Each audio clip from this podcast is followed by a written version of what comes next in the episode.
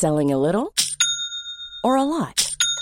Shopify helps you do your thing however you cha-ching. Shopify is the global commerce platform that helps you sell at every stage of your business. From the launch your online shop stage to the first real life store stage, all the way to the did we just hit a million orders stage. Shopify is there to help you grow. Shopify helps you turn browsers into buyers with the internet's best converting checkout. 36% better on average compared to other leading commerce platforms because businesses that grow grow with Shopify. Get a $1 per month trial period at shopify.com/work. shopify.com/work. Hey, I'm Ryan Reynolds. Recently, I asked Mint Mobile's legal team if big wireless companies are allowed to raise prices due to inflation. They said yes. And then when I asked if raising prices technically violates those onerous 2-year contracts, they said, "What the f*** are you talking about? You insane Hollywood ass." So to recap, we're cutting the price of Mint Unlimited from $30 a month to just $15 a month. Give it a try at mintmobile.com slash switch. $45 upfront for three months plus taxes and fees. Promo rate for new customers for limited time. Unlimited more than 40 gigabytes per month. Slows. Full terms at mintmobile.com. This is the podcast for the journal Neuropsychopharmacology. I'm Cynthia Graber. For years now, scientists have noticed a rather strange phenomenon in animal models. Scientists would stimulate dopamine production in the brain, but once the stimulation was over, the dopamine would remain. I don't mean a second or a minute, like 15, 20 minutes till it was gradually back to baseline, which is odd. Bita Moghadam is chair and professor of behavioral neuroscience at Oregon Health and Science University. She says that when dopamine is released, dopamine transporters take the dopamine back up into cells so it can be synthesized and broken down. So scientists had assumed that the dopamine that remained for those 20 minutes was just leftover dopamine from the original activation. But in theory, the dopamine transporters should be more efficient in taking up the dopamine. That was the uh, phenomena that we had. We had it years and years ago, and you know we kept seeing it in different contexts. So we started essentially figuring out why is dopamine staying up. The result is a study she and her colleagues recently published in the journal Neuropsychopharmacology titled Burst Activation of Dopamine Neurons Produces Prolonged Post Burst Availability of Actively Released Dopamine. Dr. Moghadam, for the first experiment, you stimulated the animals electrically and optogenetically. Then, after stimulation, you blocked dopamine release with the drug TTX. What did you see? If this was dopamine that had already been released when the animals were doing the, the task or when we were driving dopamine cells, then by stopping signal transduction and the release of new dopamine, then there should still be a lot of dopamine around.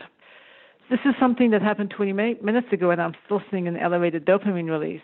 If I block release, then it shouldn't do anything to my signal, right? But we blocked signal transduction and active release of dopamine, and the signal went way, I mean, went below detection limit. So this meant that, okay, well, it's not just that dopamine is just hanging around because we had this big bolus of it released 20 minutes ago. Something else is going on that is actively maintaining dopamine levels high. So then we started looking at okay, what's going on?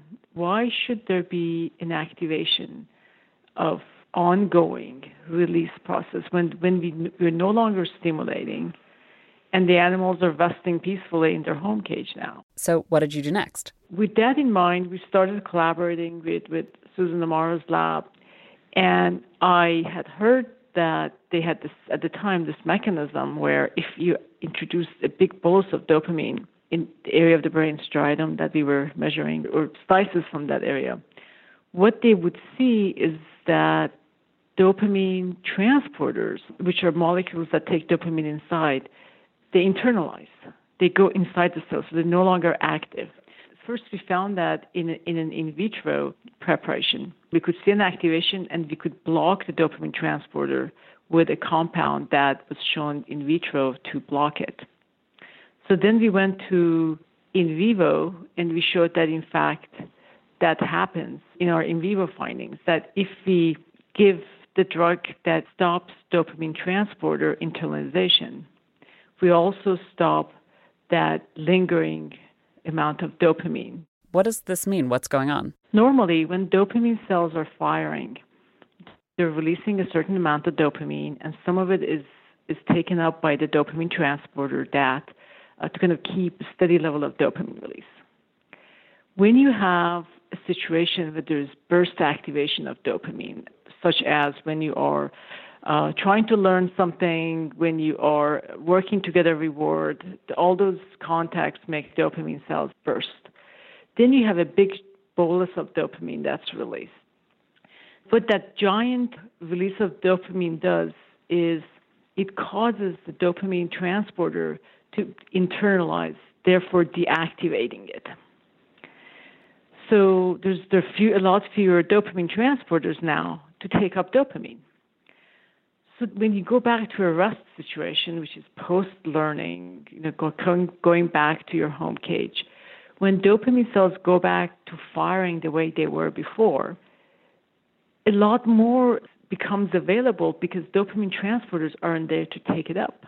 So the same amount of dopamine cells firing is now having a bigger impact at the terminals, is causing a bigger, uh, bigger availability of dopamine. Why is this important? What does dopamine do as it stays around? Well, it was actually it's really important because dopamine is critical for a number of functions. It's important for setting up your background state of motivation or anxiety, depending on where the release is happening.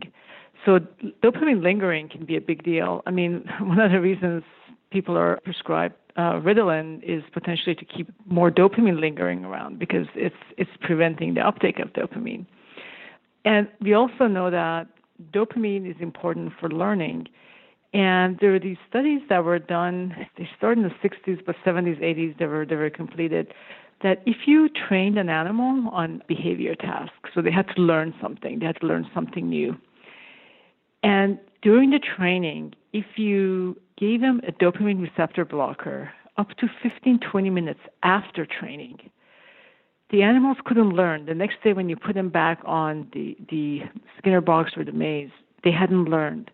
So somehow you had this, this window of time post training that dopamine must be lingering around and be critical for learning and memory consolidation. Dr. Moghadam's new study might explain how the brain keeps dopamine so important to all these processes around. So even if you've stopped studying and you're pausing afterwards, dopamine is out there working for you to make sure the memory consolidation happens. It could also be a way that after a, a context like stress or other things that elevate dopamine firing rate, dopamine levels could stay up to increase your motivational level higher in order to do whatever you need to do to enhance your chance of survival. So we think it's a mechanism to actually keep dopamine levels elevated for 20, 40 minutes after a context that forces dopamine cells to burst.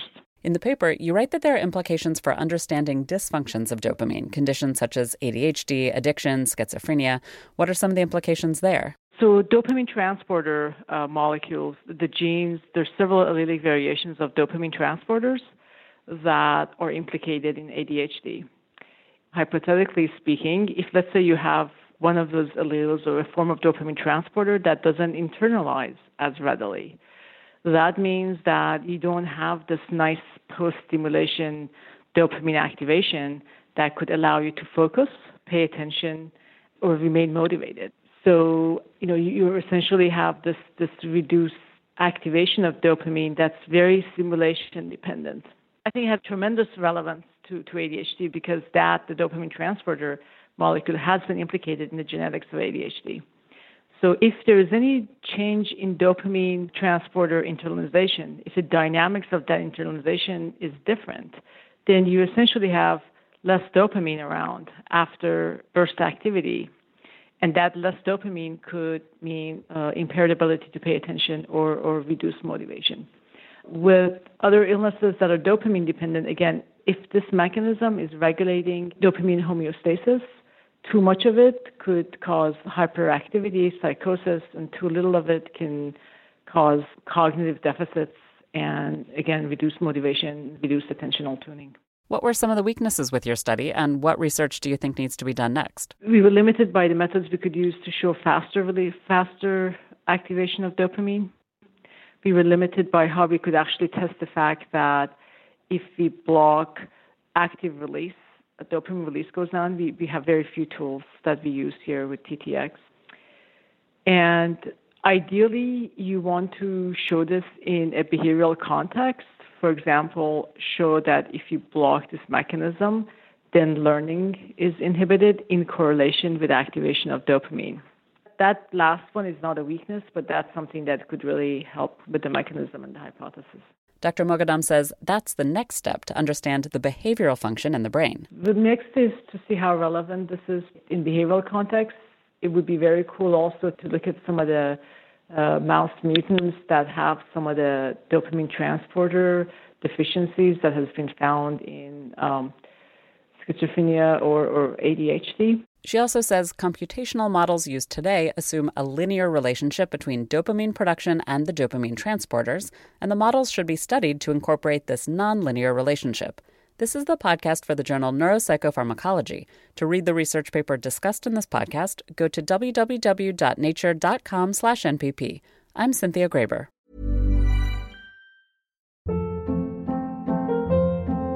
Hold up. What was that? Boring. No flavor. That was as bad as those leftovers you ate all week. Keke Palmer here, and it's time to say hello to something fresh and guilt-free. Hello Fresh. Jazz up dinner with pecan-crusted chicken or garlic butter shrimp scampi. Now that's music to my mouth. Hello Fresh. Let's get this dinner party started. Discover all the delicious possibilities at hellofresh.com. Even when we're on a budget, we still deserve nice things. Quince is a place to scoop up stunning high-end goods for 50 to 80% less than similar brands. They have buttery soft cashmere sweaters starting at $50, luxurious Italian leather bags, and so much more.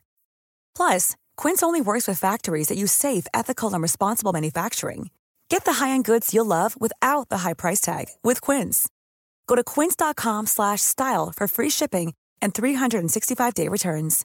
Imagine the softest sheets you've ever felt. Now imagine them getting even softer over time. That's what you'll feel with Boll and Branch's organic cotton sheets. In a recent customer survey, 96% replied that Boll and Branch sheets get softer with every wash. Start getting your best night's sleep in these sheets that get softer and softer for years to come. Try their sheets with a 30-night guarantee. Plus, get 15% off your first order at bollandbranch.com. Code BUTTERY. Exclusions apply. See site for details.